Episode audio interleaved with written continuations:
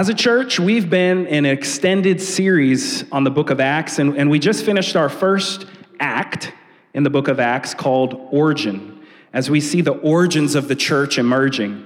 And up until this point, we've been at ground zero in Jerusalem, where the Jewish people had gathered for Pentecost and they had seen an outpouring of God's Spirit, and they stayed there. They stayed there on their pilgrimage, and the ones that lived there, of course, lived there and they began to accept this new teaching about this man named Jesus, that Jesus was the promised and coming Messiah. But then, a man named Stephen uh, was, was martyred. He was killed uh, for, for his faith, for his preaching, uh, for his teaching, for his ministry. And it was kind of like there was blood in the water then. So then, persecution of these, these new religious people broke out in Jerusalem. And many of them were scattered all throughout the surrounding areas, including Judea and Samaria. Um, and so we pick up the text here where a man named Philip, not Philip the disciple, not one of the 12, but Philip, just a, just a deacon. He was just a, a, a servant dude who was helping out, just like uh, Stephen was and uh, we follow his journey into a place called Samaria. So we've come now to a, a new act, Act Two in the book of Acts, and we've titled that Margin because up until this point we've been at, like I said before, ground zero. So the space where um, it, the Holy of Holies, right? Jerusalem, the holy city uh, where the Jewish people were gathered and collected, where the, the hierarchy of, of the Jewish religion was embodied. But now God has afflicted those who began to be comfortable and has spread them out through persecution. And so we see the gospel of Jesus, this new way of understanding the world, starting to travel out from the center to the margins, not just for the observant, the good Jews who came in, but for the for the fakers and the shakers, for the for the uh, magicians, for the uh, pagan religious people, uh, for those on the fringes, not just for the Jew, but for the Gentile, not just for the free, but for the slave, not just uh, for the high, but for the low. So that's where we start this morning as we see this passage where um, Philip enters a place called Samaria. And if you have noticed already, um, the title of the sermon is called Jesus for the Fakers. Jesus for the fakers. And I wonder if you've ever been at a point in your life where everything you'd so carefully arranged, the, the, the way you have um, constructed a world or a perception of who you are was about to topple, was there was a chink in your armor and it had been exposed. Or like the old Weezer song, your, your sweater has been being has started to be pulled away. That last thread, somebody found that thread and they're just pulling the whole sweater is coming undone. Have you ever been there where where you you had convinced people that you were really a kind, generous person? And you had even convinced yourself of that. And then that little thread starts to get pulled on, that somebody finds the chink, they find the way in which you've been hoarding something or someone or some part of yourself, and it's all about to fall apart. I know I've been there more than one time. Today, we're going to look at a man named Simon, magician, who that is true of what he's built his identity on, how he has been able to live successfully in the world with power, with praise, it's starting to fall apart. What's Simon going to do? How is he going to avoid or embrace the fact that all along he's been a faker? So here's a question I want us to consider this morning Are you a faker? If you are, Jesus is for you. So let's take a look at this passage and learn a little bit about this guy named Simon. Let's, uh, let's start in this verse uh, here, verse 9. We're going to read verse 9 through 11 and see what we can learn about this faker named Simon. Now, for some time, a man named Simon had practiced sorcery in the city and amazed all of the people of Samaria. He boasted that he was someone great.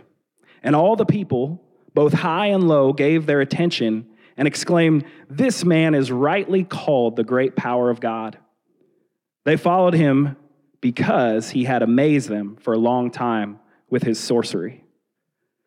So, humor me here because I, I, had to imagine a little bit about this guy named Simon. It, it doesn't tell us his history, it doesn't, it doesn't tell us his past, but he has a unique place in the ancient literature that surrounds the Gospels. He pops up a lot of different times. A lot of times he's referred to as this guy named Simon Magnus. And um, so I began to think what, what led Simon to, to this place?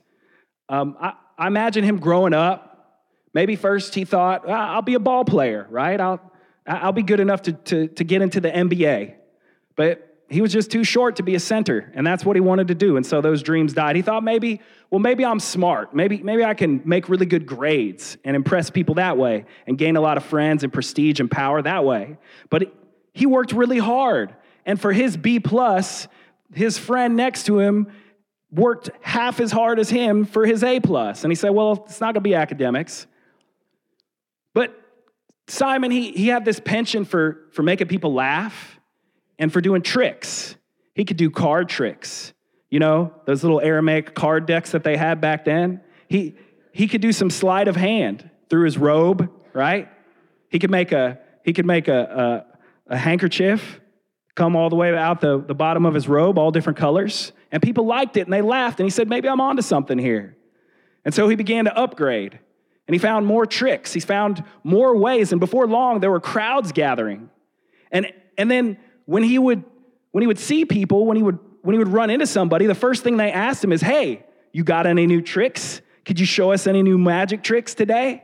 And so Simon quickly began to equate his worth as a human being with magic, with being able to show these amazing little tricks. He found that when he did that, people wanted to be around him. They laughed. They invited him to parties. And, and then something even crazier happened people started bringing their hurts to him, their, um, their, their children who were sick, their problems. And Simon said, Well, okay, I got a choice here. I can.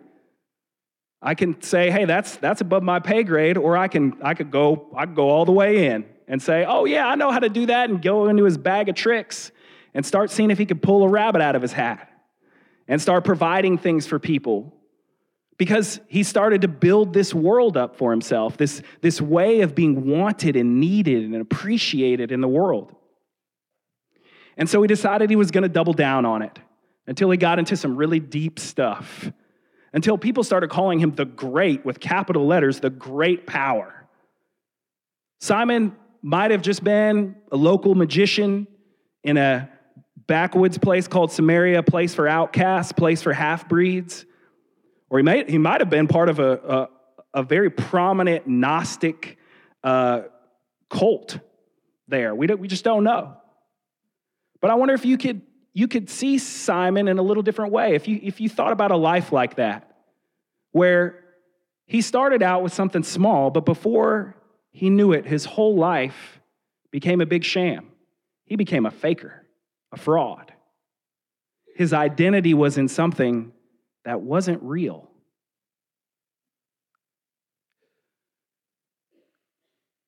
Could you have some sympathy for somebody like that? Have you ever found yourself in a place like that? Or maybe you even convinced yourself, maybe you thought you even had convinced God that you were this really wonderful person. This, this person who looked good without your makeup on, who was really strong and confident, and everybody could bring their hurts to, who was really smart and always had the right answers and was never scared. Whatever it may be. But on the inside, way deep down, you knew that wasn't really you. Maybe, maybe you're somebody who people look to and say they, they just have strong faith. They, they never doubt, they never have any doubts at all. They just know God's going to take care of them. And on the inside, it's just not that way. You're riddled with doubt. You're a faker. And Jesus is for you if you're that kind of person. So, Simon, of course, he starts out this way and he gets to a really good place. Life is working really well for him. Everybody's following him. It says from the high to the low, follow this guy. And they think he's like the runner up to God. Maybe he's this prophet that the, that the Samaritans were very familiar with because they had studied the same text, the text that we read earlier that Stacy read for us about this coming uh, post Mosaic savior and prophet, right? Maybe they thought he had something to do with this guy. Maybe he thought that maybe he, he was this guy. But what happens is this dude named Philip comes on the scene. And Philip, seemingly without any effort at all, starts doing real miracles. He starts actually healing people. And not just like, oh, I think they're sort of healed, and oh, thanks, Simon, and there was a puff of smoke, and he told us to look in the sky and we saw something. No, like they're walking, they're being healed of disease. Demons are coming out of them with loud shrieks. And Simon's just this regular old dude. He's not anybody special. It looks effortless. Have you ever been in that situation where you are working really hard. You think you look so cute. You think you look so good. And then she walks in the room. And it just looks effortless for her. Her hair just falls the right way. Her eyebrows, they're not even tweezed, they're just somehow magically perfect. She doesn't need smoky eye or high heels. Men just heads just turn. And then you look at yourself again and you're like, I'm a faker. I'm not beautiful like her. I'm not special like her. And it seems effortless. I wonder if that's how Simon felt, you know, minus the smoky eye, when Philip came on the scene. Here's this normal guy doing all this amazing work. You see, Philip wasn't a big deal. He wasn't a big time apostle. He wasn't a somebody who climbed the hierarchy in the Sanhedrin, the highest religious um, organization and, and, and power of the Jewish people at the time. He was the guy who made sure everybody got enough bread. That's who Philip was. But there was something about him that was real in a way that Simon had only ever dreamed of. And so at that point, for the first time, maybe in Simon's life, his fakerness stopped working for him. And this is so important for us, especially those of us who've grown up here in a city like Memphis or grown up in church, to get to a point where whatever we've been faking stops really working for us. You can come to a moment like that and you have a choice. Do you double down on your faker, fakery? Or do you do something else? Do you let down your guard? Do you admit you're a faker? If you do, hey, Jesus is there for you. Let's see what Simon does. Let's look back at this text. Um, Follow me in verse 12, chapter 8, verse 12 and 13. But when they believed Philip as he proclaimed the good news of the kingdom of God and the name of Jesus Christ, they were baptized, both men and women. So um, Philip comes on the scene. He shows something new, as we just talked about. And we continue on into verse 13 to see Simon's reaction Verse 13 says Simon himself believed and was baptized. And he followed Philip everywhere, astonished by the great signs and miracles he saw. Well, that's weird. Simon was the top guy. In all, he had this little city. He was like the little unofficial mayor of this city, right? Everybody came to him. He probably got chickens every day. Like people probably just brought him chickens and stuff and, and, and like donations just to keep him happy. You know what I mean, right? Like, if that was today, it wouldn't be chickens. It would be, you know, money or Aramaic playing cards. Um, but we see something kind of that makes us pause here. Simon showed a lot of humility. He, he said, okay, this has been working really well for me so far. And it's gotten me everything that I thought this world could offer just by faking it. But now I see somebody else who comes along and they've got the real goods. And guess what? I'm going to submit to their leadership. They've learned something about life that I just didn't know existed. And so he believed. He believed in this message, this gospel of Jesus, this idea that somebody incredibly normal could do something that Philip was doing. This, this, this idea that there's a kingdom, another kingdom, another world, so strange, so different, that the leader of this kingdom is a crucified man there has never been an idea like that in world history that the biggest leader of a kingdom is a humiliated, lower class man on a cross. He was lynched, he was killed, and he's supposed to be the emperor. And yet, it changed Philip's life, and Simon followed in suit. So, I have a question for us fakers, for you and me the ways that we're fakers. Have you ever come up against anything that looks like what Simon saw? Enough that you could say that my status, what I've developed, what I've pieced together, this identity, that's what we're really talking about here. This identity that there's something I see stronger or more powerful for that. Stronger or more powerful than that. If you were able to look at your life and realize that you're still putting on a show, some of those ways we talked about, or something, something totally else that you're thinking about, then you would have to admit something to yourself. That the identity you've created, that there's nothing, not God, not the Bible, not church, not Christianity, that you have honestly believed is more powerful than that fake identity that you formed for yourself. That thing you're hiding behind. Doesn't, doesn't mean you're not a Christian, doesn't mean you are a Christian, but it does mean that even if you do all the right things and check all the right boxes, you might still be a faker. In fact, you might be more likely to be one. So, um, let me say this in another way. It's on the screen here. Until you can submit to something or someone that is potentially greater than whatever it is you get from faking, you'll never have the courage to be yourself. Another way of saying that is until you give up faking it, you'll never make it.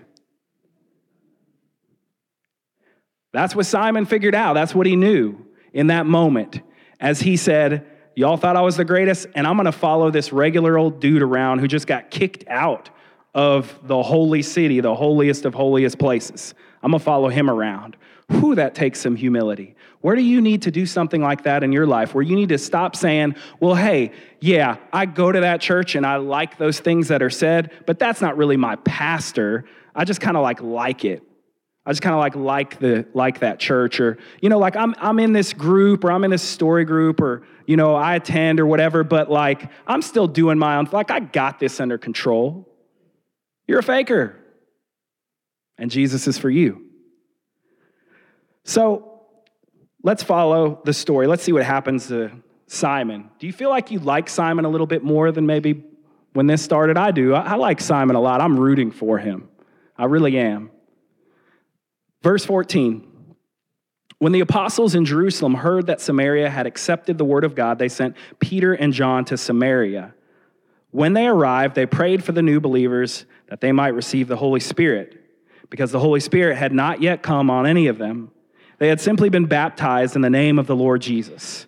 Then Peter and John placed their hands on them and they received the Holy Spirit.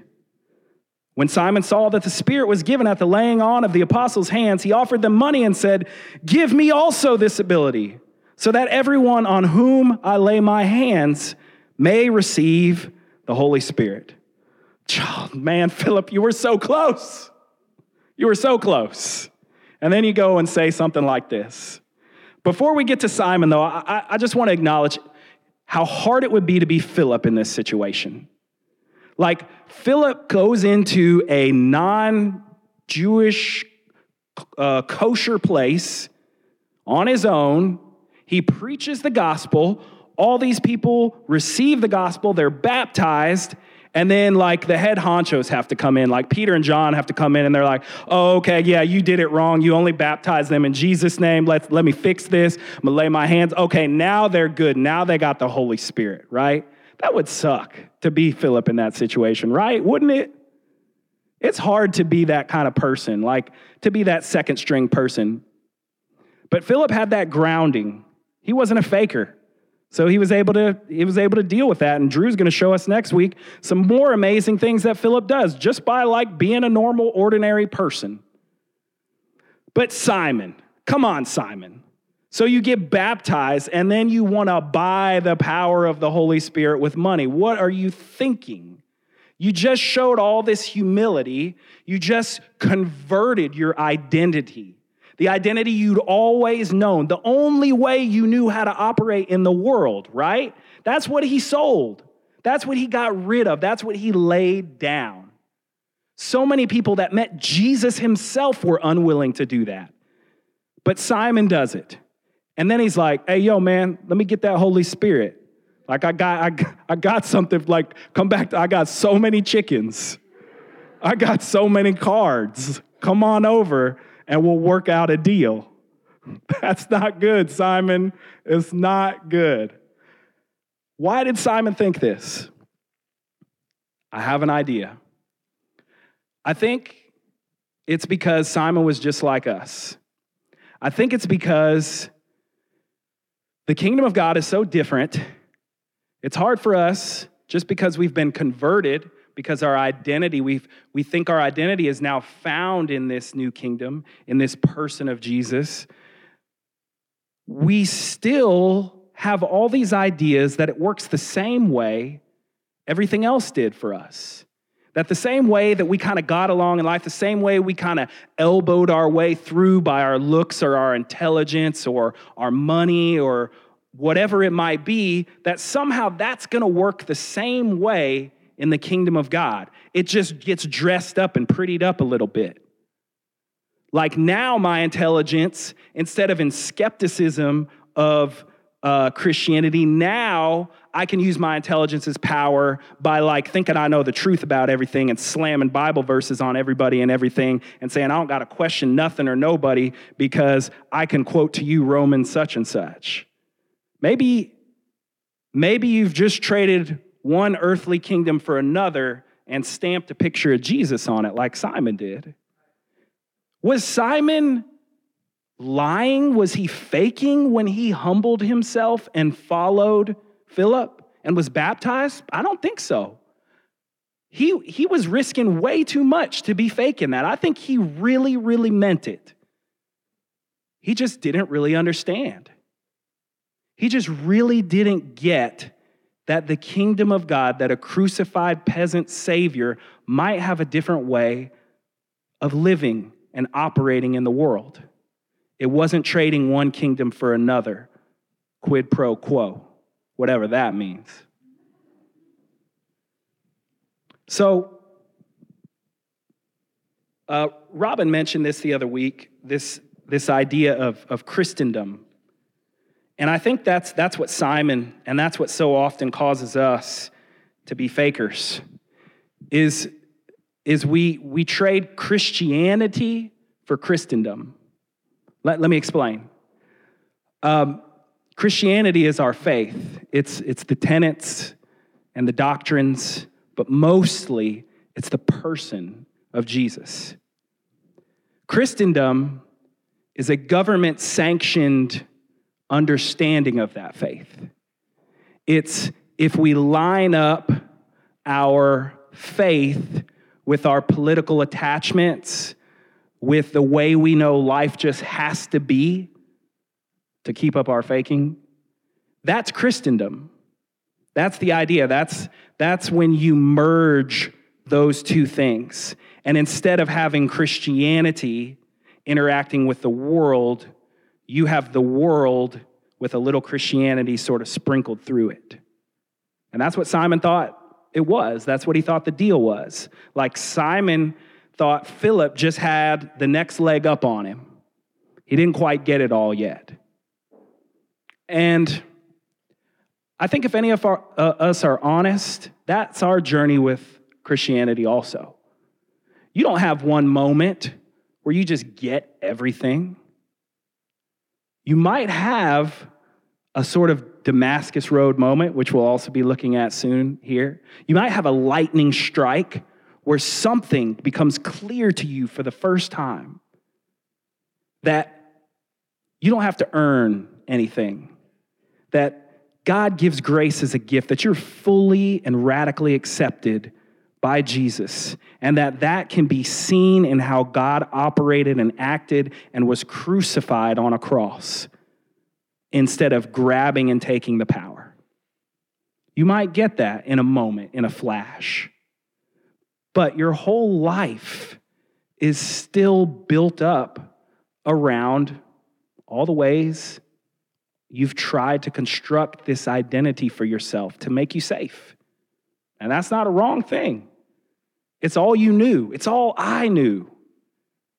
But we've got to admit, we're still fakers. And we still got things to look at, to examine, just like Simon did. Simon gives us a great picture of what it looks like to do that honestly and openly. It's painful, though. So, um, We've been dealing with this, this, uh, this, this issue of, of faking, and that gets to this idea of identity. And primarily, something that many of us have heard a, a, large portion of sermons about in our lifetime if we grew up in church, or even if you watched TV late at night before, and didn't have Netflix back in the day, right? Um, is about conversion, saying the prayer of faith and then becoming a Christian, once saved, always saved, these kind of ideas. And we were left with an anemic version of faith where it was simply about restating this one sort of mantra and trying to collect and remember as many sins as we could and ask forgiveness on a regular basis. And how can we get other people onto that team? But obviously, it's more than that. It's not what we see happening here and there is a quote in our bulletin about this fuller, richer understanding of conversion, of identity, of, of converting from fakerism to an authentic way of living and operating in the world under the authority of Jesus. Let's, let's read that bulletin together. It comes from a, a man named uh, E. Stanley Jones, who was a prominent missionary in India. He was a, he was a European American, uh, well, he's a European guy who was in the 18th century a missionary uh, in India.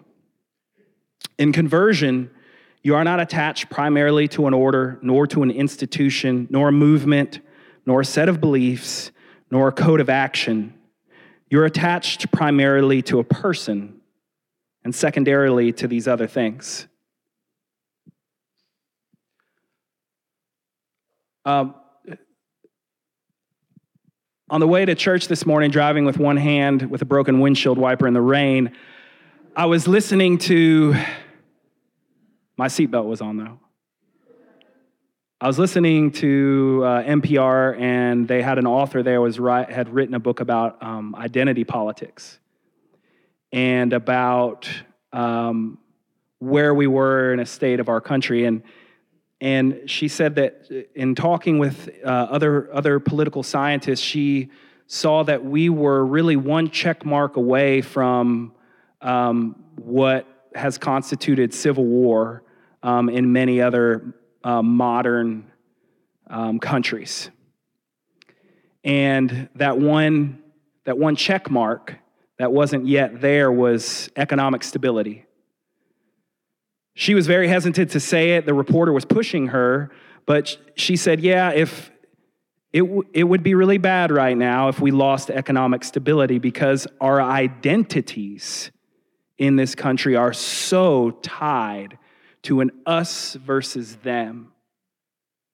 That the only thing, the, the only present hope, other than the continuation of the economic stability, because comfortable people don't typically commit violence, is a disruption in the identity politics that we currently ascribe to. And she gave examples from the 60s in, in the Democratic Party and other, other examples. She said that the, that would be the only thing for, for there to be a disruption in our identity and how we ascribe our identity to a party. And we're told what parts of our identities are being threatened. And so when we're being told over and over those things, that's what becomes important. the closer that we can get to Simon's humility, the more we can, we can cast off some of those things and find our identity centered around a person Jesus. Jesus is for the fakers, He's for us, He's for you and me. Let's see what happens to poor old Simon here. So, Simon tries to buy the Holy Spirit. In verse 20, Peter answered, May your money perish with you, because you thought you could buy the gift of God with money. You have no part or share in this ministry because your heart is not right before God. Repent of this wickedness and pray to the Lord in the hope that he may forgive you for having such a thought in your heart. For I see that you are full of bitterness and captive to sin. That's how faking leaves us. That's the cost. The cost is we are filled with bitterness and we are captive. We are not free. It's so hard to give that up, though. It's so hard to give that up when we feel that it is the greatest power to protect us. Whether you're a Christian or not, there are things in your life, if you were to examine them, that you believed were stronger than, the God, than God than the Bible, than your Christian faith. And that's what Simon gives us an opportunity to examine because Jesus is for us. I was singing that last song that that um, I don't I don't know the name of it, but we're talking about Jesus just sweep us off our feet. And um, I think that's it's a good response when we come face to face with some of those things. So uh, Simon answered in verse 24, he said, Pray to the Lord for me so that nothing you have said may happen to me. This is our last mention of Simon in the canonical scriptures. And uh, he's, he's still, still doesn't quite get it. He still thinks about this hierarchical relationship. But Jesus is still for him. He's on the path. Are you on that path? Or have you arrived? Did you arrive? You, faked, you faked it and you made it.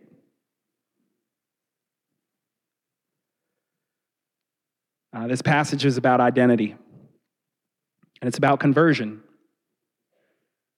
Even the people that were baptized needed a second touch from the apostles. Isn't that strange? People have built whole doctrines around that passage.